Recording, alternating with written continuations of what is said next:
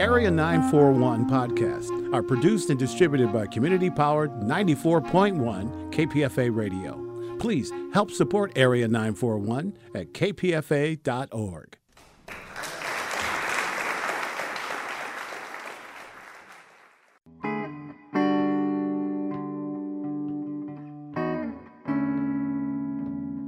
This is the Area 941 Radio Wolinsky podcast. I'm Richard Wolinsky, and we're talking about books, about theater, about film, about television, and from time to time, even about KPFA, Pacifica Radio. My guests are four of the five co creators of The Unfortunates at ACT through April 10th. They are Jon Beavers, Ian Merrigan, Ramiz Monsef, and Casey Lee Hurt. This show came from Oregon originally. The Unfortunates is kind of a dream show. In other words, begins and ends in the real world, but most of it takes place inside someone's head. And I want to go back and talk about the origins of this show because I understand it began with a song, St. James Infirmary. And Ramiz Monsef, you're the guy who originally had that idea. Yeah, I was. We had this opportunity to write something, and it just seemed like that was a natural place to start. It was a song that I've been obsessed with for years since seeing uh, Betty Boop cartoon at a Spike and Mike Festival of Animation when I was about 11 years old. You know, there was no no internet back then, so you couldn't see something and then immediately go look it up and you know, find out what it is. I saw it once and it just kind of haunted me for years and I kept thinking about it. And then it became a song that I played with an old friend of mine and then just was a thing that like had kind of run around in my head for many, many years. And when we had a chance to write something, it just seemed like fertile ground and interesting source material to work with. So let's go back and talk about how you got a chance to do this. Yeah, I got an offer to work at the Oregon Shakespeare Festival and I asked Bill Rauch if he would consider letting me bring some of my friends down to work on something. And at the time that I asked him, I didn't even know that we were going to do this. I had just been working with these guys and making music with these guys, and I felt like we had something special and like it was worth going further down that path with these guys. And he said yes, and he gave everyone six weeks of housing. Everyone came down there and we got to work, and we came up with what was the first version of The Unfortunates.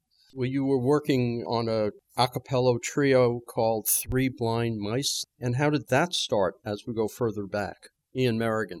I was living in New York. I had met Jon doing a production of Romeo and Juliet in Seattle 10 years ago, and we were the tallest members of the cast, and so naturally became bosom friends.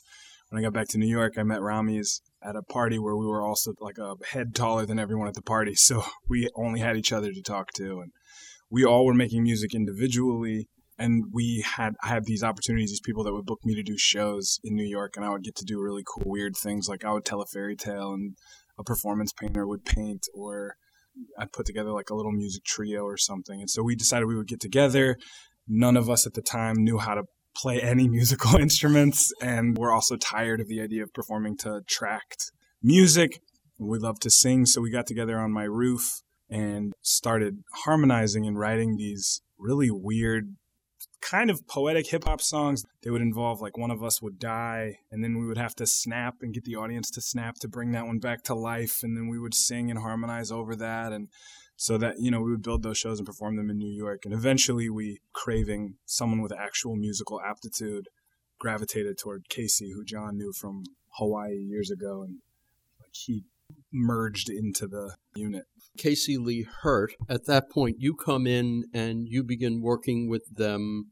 You play instruments. Were you also joining the group in a weird way or Yeah, weird way is a good way to describe it. Jon and I knew each other from high school in Hawaii and, and we made music together back then and had a very strong love for hip hop.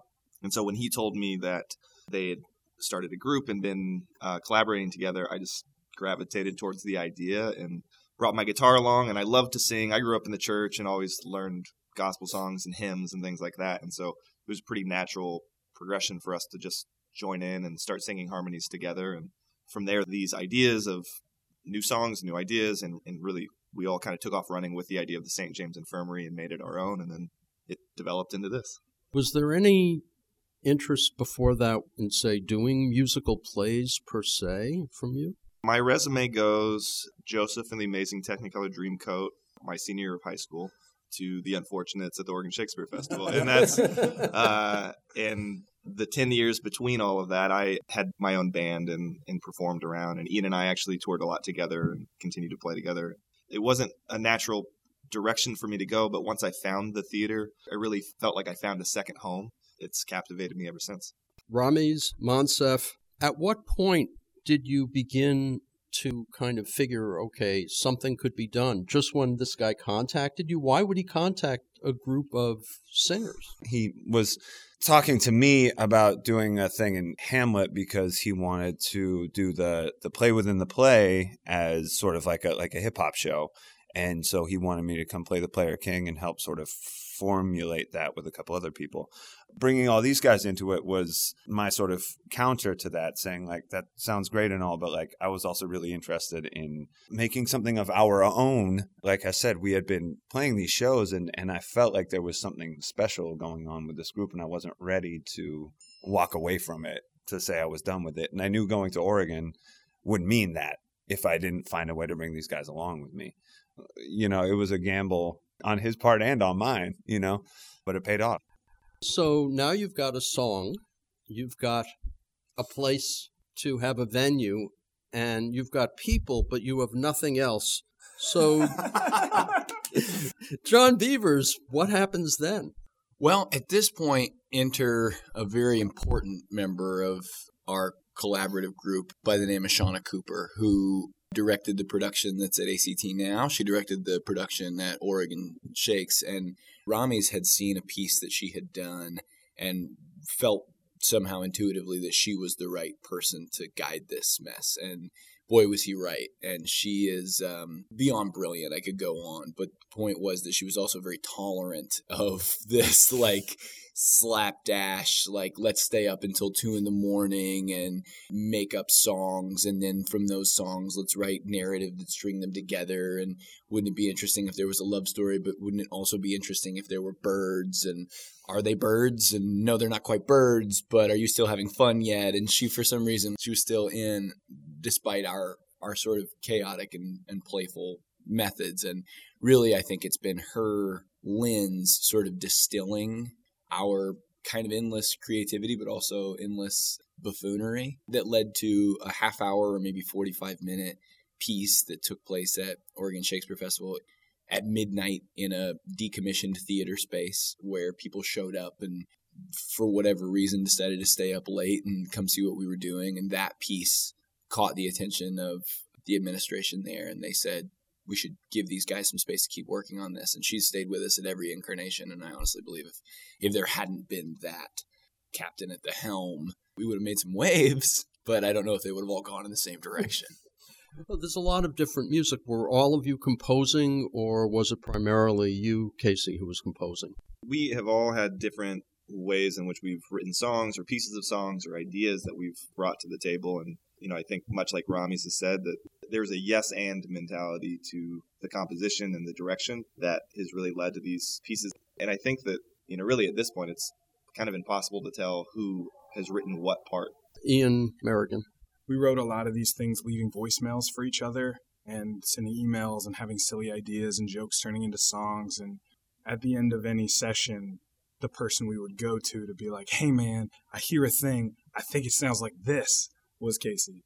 And so if you hear instrumentation in the show that you're like, that really moves me, Casey did that and has really done an unbelievable job creating a score, bringing life to the things. Like his yes and that he puts on top of anything that gets brought to the table makes everybody's heads bob up and down, which is the element that we sort of thrive on. I just had to throw that out there because part of what I love about working in this group of people is that nobody passes the buck, but everybody passes the credit.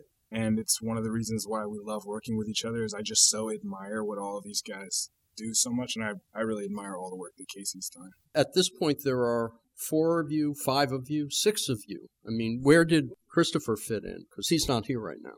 Chris got brought on because we were heading out of the continuing to be allowed to workshop at osf stage into them very seriously considering producing this thing. And as first time playwrights all around, Bill felt that we should consider, though he it was only a recommendation, we should consider talking to a book writer. And so we met Chris and just kind of had an instant click. We spoke a lot of the same language and were influenced by a lot of the same music. And so he helped us begin to shape the book. And, and actually, then that, once we saw what that meant, then it became very much a collaboration and, and continued to be a collaboration. But he was brought on really to help us put pages in, and we learned a lot. So we're all sort of talking around what exactly this show is. Yeah, right. So let's get down to it.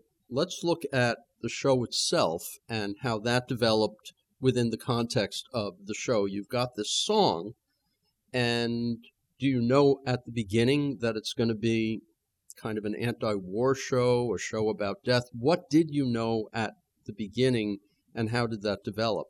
That day that I had the conversation with Bill about bringing these guys out there, I came back to Ian's apartment that night and told him I was like, you know, let's write this thing about St. James Infirmary, and he went on Wikipedia and like pulled up like, oh, it's based on this song called The Unfortunate Rake. We should call the show The Unfortunates. Like, yeah, okay, sure, great. And then we just started finding as many versions of that song as we possibly could, and there are so many. I mean, I, hundreds at least and all of them have slight differences. One thing that sort of runs as a theme is that The Unfortunate Rake is a song about a soldier. It was made popular during World War One. It's a song about a soldier going off to war, seeing all this death, and then coming home and finding that his loved one has contracted a social disease and has died of it. So he goes and sees all this death and comes home to death okay, war is a thing. That's something to draw from. There's the name Big Joe McKinney or Big Joe McKinney, depending on the version that you're listening to, who's the only character mentioned by name. So, like, seemed pretty clear that that should be our protagonist. There's the St. James Infirmary itself, which feels like a character. There's the woman that he's singing to, which feels like a character. And then someone needs to run the infirmary, and that's when you get uh, the doctor. And then the rooks developed later because you have to have someone to push the story along and push the characters along and give them something to fight against. Levels to the villains. And I think the Rooks were more clearly villains before, and now I think they're more sort of it's a little more of a gray area as to what they I think they sort of straddle the line. They, they live in trickster world. And those are the creatures with the big the beaks. Yeah. So you're beginning to develop this and you still don't know the specifics. I mean, what comes next? The the songs, deciding that Ian is going to be the star or the central character. I wasn't there for that meeting, which is really funny. They got together in Oregon without me, and then I got the call. I was at the time I weighed hundred pounds more, and I was a doorman in New York. And they called and were like, "Hey man, you're Big Joe McKinney." I was like, "I'm not sure what that means, but."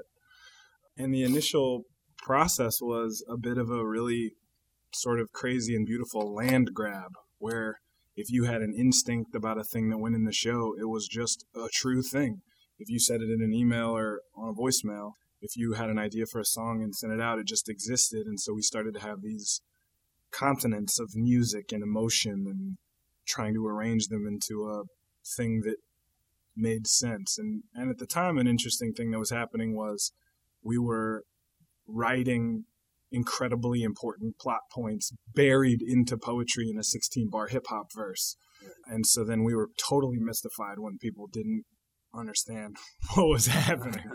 and so then uh, enter a woman named Lue Douthit, who's the head of the literary department and the head dramaturg up at the Oregon Shakespeare Festival, who agreed to sit down with us at a table with a big piece of butcher paper and start marking things down to say, here's what your play actually looks like. Is this what you really want to be doing? Step back and look at it from 10,000 feet.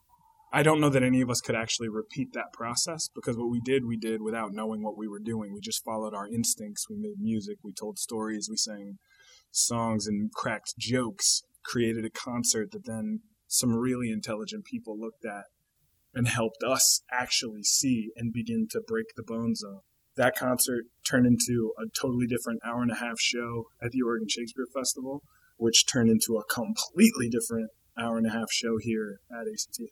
And I will say that the thing that has been consistent throughout, and actually to a lot of controversy is that we have always known we wanted to tell the story of death and living the last moments of your life to the fullest extent and, and trusting that there was a hope even in only a few moments left.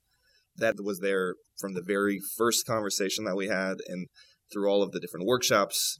Brilliant people who we love and respect very much all along the way have asked us to remove that from the show. and we have refused to do it because that was the story we wanted to tell. We really believed powerfully in that, and we wanted to write a show about death and about a way to face death that actually gave a lot of hope to the viewers. And that has been consistent, and, and, and I'm very proud of the work that we've done in that respect. I have a friend in the hospital now who may or may not be dying, and I'm thinking about this, and it's making it all very, very difficult for me reading about the show after I saw it. Another thing that has also remained consistent and that's been really important to us about the show is that it generates a feeling of catharsis. I read all reviews and everything like that, and it's it's it's funny to read people saying, "Well, there's there's not a whole lot of plot," and I say, "Okay, yeah, you might be right about that, and that's fine." But what we're not trying to do is plot necessarily. We're trying to chart feeling. We're trying to chart emotion and to achieve catharsis. And sometimes you can do that through a delicately structured narrative with very carefully chosen and thick dialogue. And sometimes you do it with a sneak attack in a show that takes place in a dream with a clown and a bunch of guys with beaks on their heads. And that's what has made it felt, I think, special to all of us is allowing people that are going through what you are going through and what you know your friend may be going through to at least be able to get out the grief that you're experiencing or to find a sense of hope within the grief. That's really been our sort of overarching goal all along. It was a conversation that was shared with us after the fact, but Bill Rauch, after he saw the Midnight Project, had a conversation with Lue Douthit and said, I don't know what that play is about, but there's something there. To Bill's credit, and I think really to the Oregon Shakespeare Festival's credit of, of developing new works, that they trusted the impulse so much that they were willing to take a risk on it. And that risk is now bringing to light these ideas and these challenging topics at time that I think the world is better for to have have it in the world. For those who have seen the show, how important is it, do you think, for them to grasp what exactly is going on, or just to sit back and enjoy the concert? You know, I've pretty consistently through both productions. I think more in Ashland than here, but I've had people approach me after the show with tears in their eyes and say, "I don't know what that was about, but I loved it so much." And I think at first we didn't know what to do with that. And I think maybe just through the time that we've been doing this and learning to trust our own impulses a little bit more like i'm i'm really at peace with that now. And that's not the overall consensus i think as people walk out. I, I feel like people walk away with a really personal understanding of what story they saw and what parts of it they interpreted. But it, it is intentionally a, a, bombarding of visually and sonically. Very much, I think, the way that Joe is being bombarded in his mind, in his last moments, in his dream, with more than he can take in in a sensory way. And our goal was, specifically going into this production, was to be sure that we were letting audiences know as best as we could that that's okay. As early on as we could to say, hey, this probably feels really strange you're right where you should be. You know what I mean? And and because that's where we like to play. We like to play in an imaginary world where we can't fully see all the edges to the frame and that's exciting for us and and allows I think for what's really important with this show a very personal interpretation.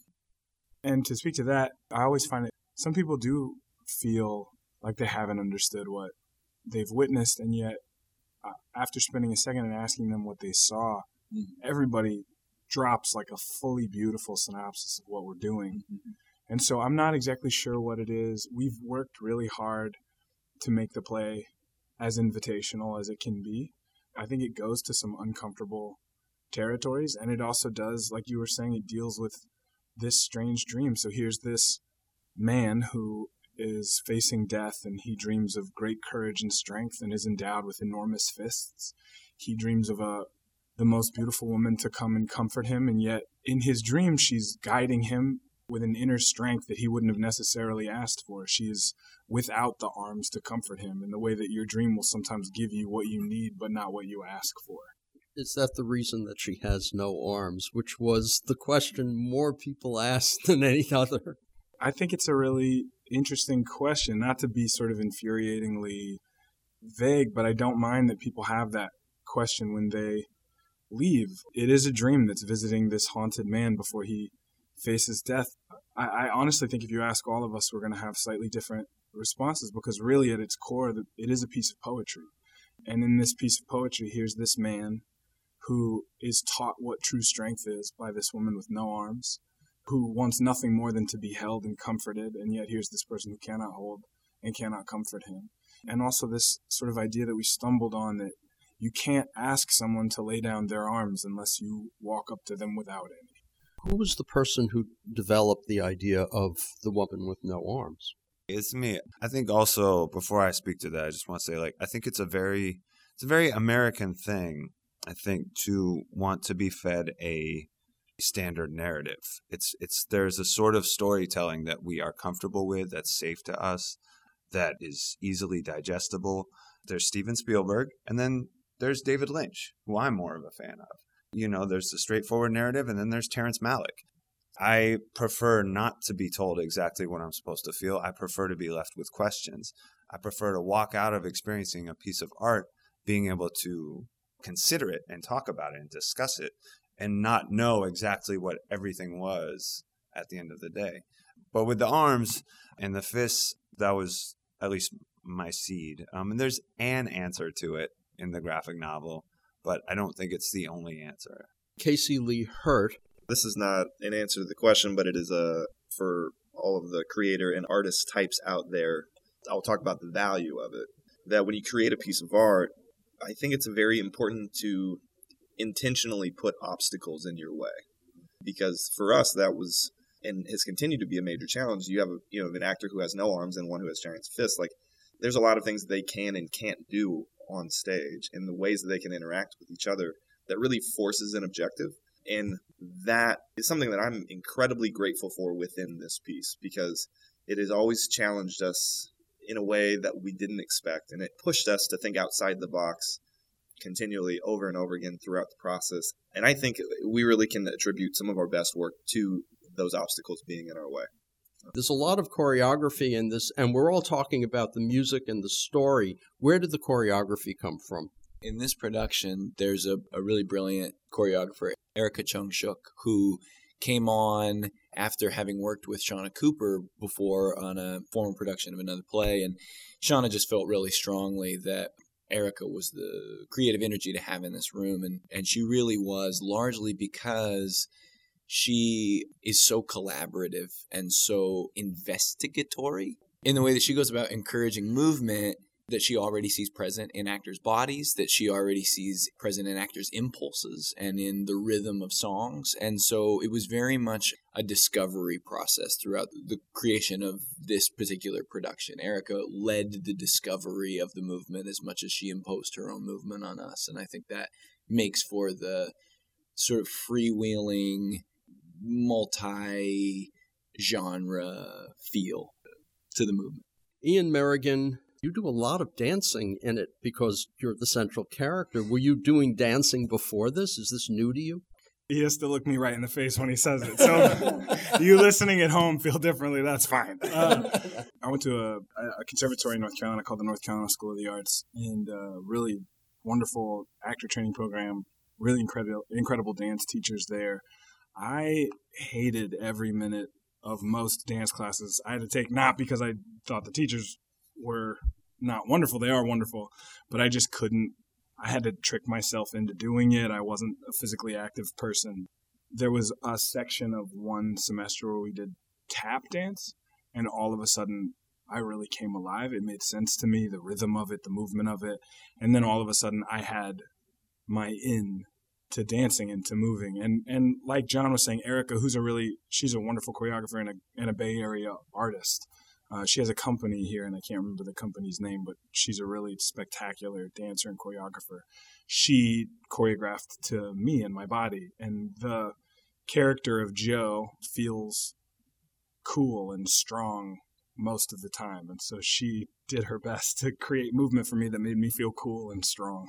When I was looking over the material from ACT, that the performers, the people who were the quote performers, also participated somewhat in the creation as well. Taylor Iman Jones plays Ray, and that's a very central character. What role did she have in the creation?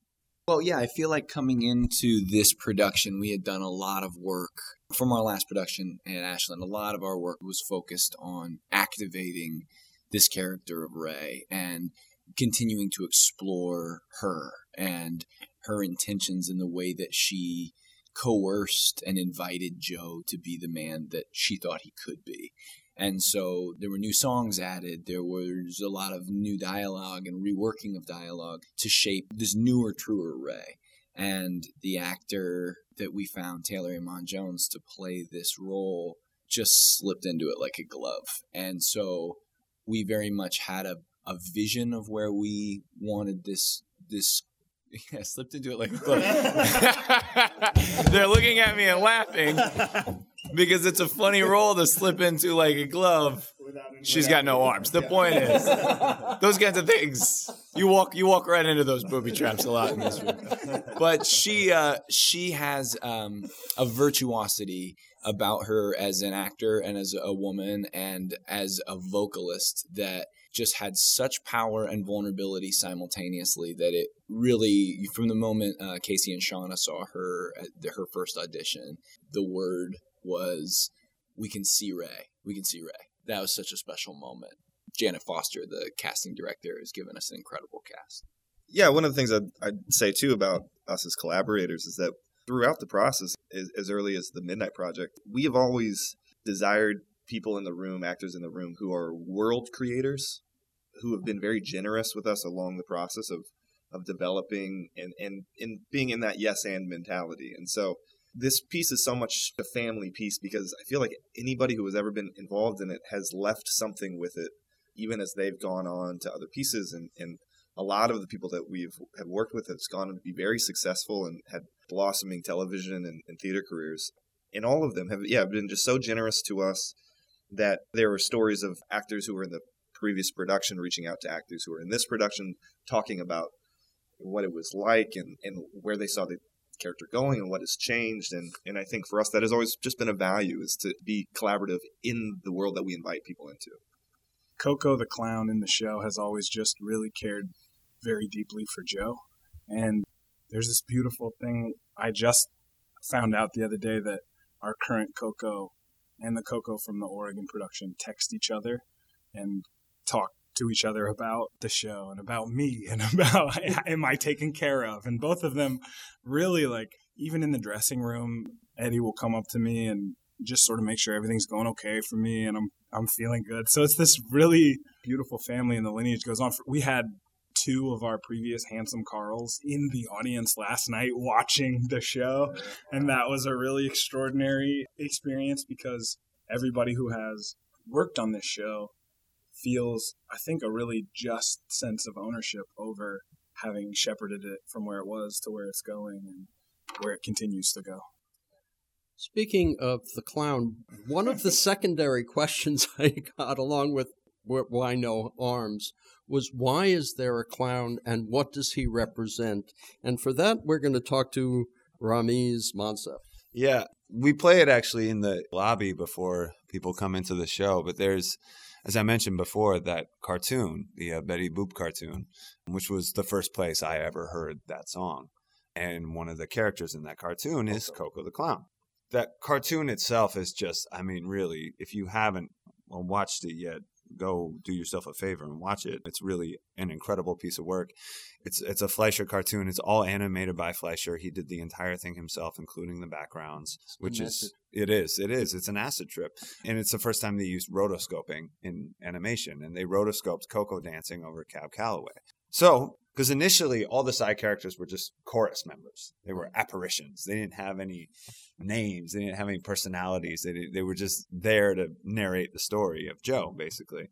And as we were developing it, we're like, well, we got to give these ghosts something to do, you know, give them some personality, give them a hat to wear for crying out loud.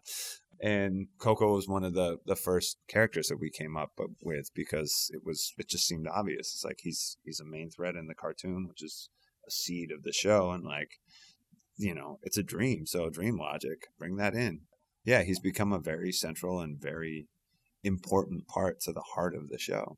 It almost sounds as if before going to the show, it might make sense to track down on YouTube that Betty Boop cartoon. What's the name of it? Do you remember? It's it's called it's Snow White. It's Betty Boop Snow White. If you put that in on YouTube, you'll find it. Yeah, you know, you can. It depends on how you want to experience it. You know, do you do you want to know as much as you can, or do you want to just go in there and let it wash over you like a Gertrude Stein poem and, and get what you want out of it? You know, it's just really it's a, it's up to how you want to experience your art. Well, what I did was I kind of let it wash over, and then today I began reading all of this stuff and going, "Oh, that's what I saw." Yeah. But on the other hand, you know, I have no idea what the hell it was, but it was it was good. I mean, you know, that was We'll kind take of. uh, you mentioned before, Ramiz. You mentioned that there was a um, a graphic novel of the Unfortunates, and I know in doing all this research, the names of Jack Kirby and Ralph Bakshi, among others, came up, Mm-hmm. which means there is some kind of relationship to comic books as well. Absolutely. I mean, it, comic books have been a huge influence on me and my brain and my sort of imagination, I guess. So, as we were building the show, I was amassing a large collection of art books to bring in as like as visual research, basically. You know, so bringing in a lot of Kirby books and um, yeah, Ralph Bakshi is a huge influence. Crumb, Bernie Wrightson, the old creepy and eerie magazines, heavy metal all that stuff has been a huge influence on me visually. So yeah, yeah, comic books are you know have have fed this thing definitely, and I think it's even more of a comic book on stage now, which really excites me. And that's sort of why the the giant hands, if you look at them, they're almost like Jack Kirby giant hands, Mhm. or the arms that keep extending. All of that material has that comic book feel Yeah, to it. I think the arms are a little more in the Bakshi world, and then yeah, the hands are in Kirby's world. Yeah, Actually, the arms also in Max Fleischer Oh, yeah. world. yeah, absolutely, yeah, totally, yeah. Is this the last stop for the Unfortunates? What's happening beyond this? Do you have guys have any idea? You're playing through April 10th, but then what? Anybody want to pick up on that? If you're listening and you're a commercial producer and you want to make this thing keep going and you like making money, oh, no, I'm kidding. Um, um, uh, hopefully it will continue on. Do you like confusing shows about birds and people with or without arms and giant fists? Well, give us a call. One other area I want to talk about because something that affects me, the acoustics in the Strand, I have hearing aids, the acoustics in the Strand are incredible. Yeah. And how did that help you? Did it help you in putting together the show at all specifically for the Strand? Also, the Strand itself has a small proscenium with a very, very long, big backstage, which meant you had to make it work there too. is a very big gift to us to know the space we were going into with so much time b- before doing the production. And I think for all of us, and, and for me in particular, as we were crafting this new piece, the um, musically the composition and orchestration is is very different from what we did in, at the Oregon Shakespeare Festival. And the desire for that actually was to create a soundscape that left room for the human voice to be the um, focal point.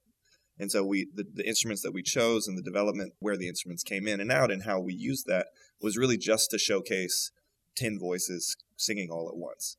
And to know that and then to know how to use acoustic instruments within the space and to use horns that could resonate in the space without very little amplification and trust that actually the acoustics would do all of the carrying and heavy heavy work for us was very exciting to me. And so it was a beautiful and really exciting experiment to have these ideas start to be fostered and then plant the seeds of it and then develop it and grow it to a piece and then find out that it worked. Because uh, because you know because ultimately you know you can trust in an impulse when you hear the acoustics of a room but until you get the band in the room until you you know you don't really know. Also we have a really great team behind us who helped us develop that and but ultimately i think that that was the, the thing that became very exciting was trusting this new space and kind of the confined space and using that as a benefit you know trying to fill every square inch of that stage and every square inch of that house so that it really could resonate throughout the whole thing and be heard very clearly throughout. I think this is also a good time to mention the incredible team.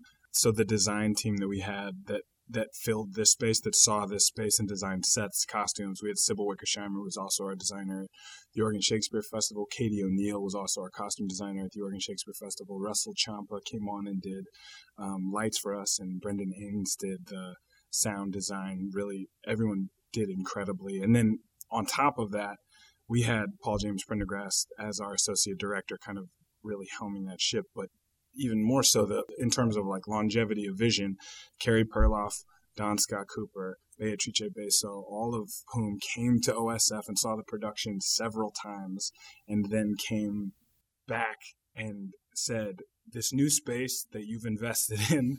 Uh, to, to all of their donors and sponsors here at ACT, of which there are numerous. The support at the theater is overwhelming this new space that you've been giving us money for that you haven't even seen yet. We have the perfect brand new risky half mixed reviewed armless piece to put in it. And uh, and the community of San Francisco really embraced us. We got to come here and workshop the piece, change it, design it for this city, for this space, and uh, that has been a really incredible gift that this theater and this theater community has given us. Just like to say, we don't like to tell the strand. The strand, if you're listening, we don't like to tell the strand that has a small proscenium. Um, because it'll get an inferiority complex. And I was like, Strand, if you're listening, your proscenium is just the perfect size. And, um, you know, it, it, pleases us greatly. So, we, we, you know, we, we appreciate your proscenium. Ramiz was in Law and Order, and Ian uh, well, you, I don't let's see anything. You were, you're a doorman. Can't act. and uh, Jon here, um, Malcolm in the Middle, Gotham. You were in Gotham. Okay, so so here's one final question for one of you.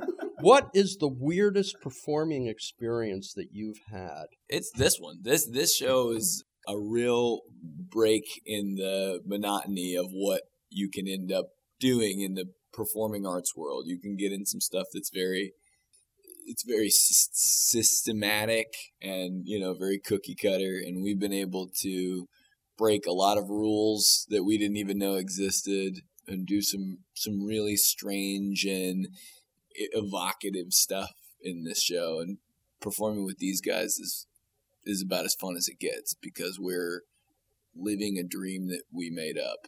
And that this it doesn't get any weirder than this. Uh, we'll do some more TV and we'll you know go wherever they ask us to go. But this is this is about as weird as it gets to take this trip. Living a dream we made up about a dream we made up. Yeah. if you ever want to have a weird time, do a play about your own death for six years. it'll it'll eventually get to you. If you have a weirder performance experience, holler at me. but it's better than being a doorman. You know, I, not, I don't. I have no comment. The Unfortunates plays at ACT's Strand Theater through April 10th. For more information, you can go to the ACT website, act-sf.org. To listen to more of these interviews, go to my website, bookwaves.com, or find the Bookwaves and Arts Waves podcasts at kpfa.org. Or you can subscribe to both podcasts via iTunes. Until next time, I'm Richard Wolinsky on the Area 941 Radio Wolinsky podcast.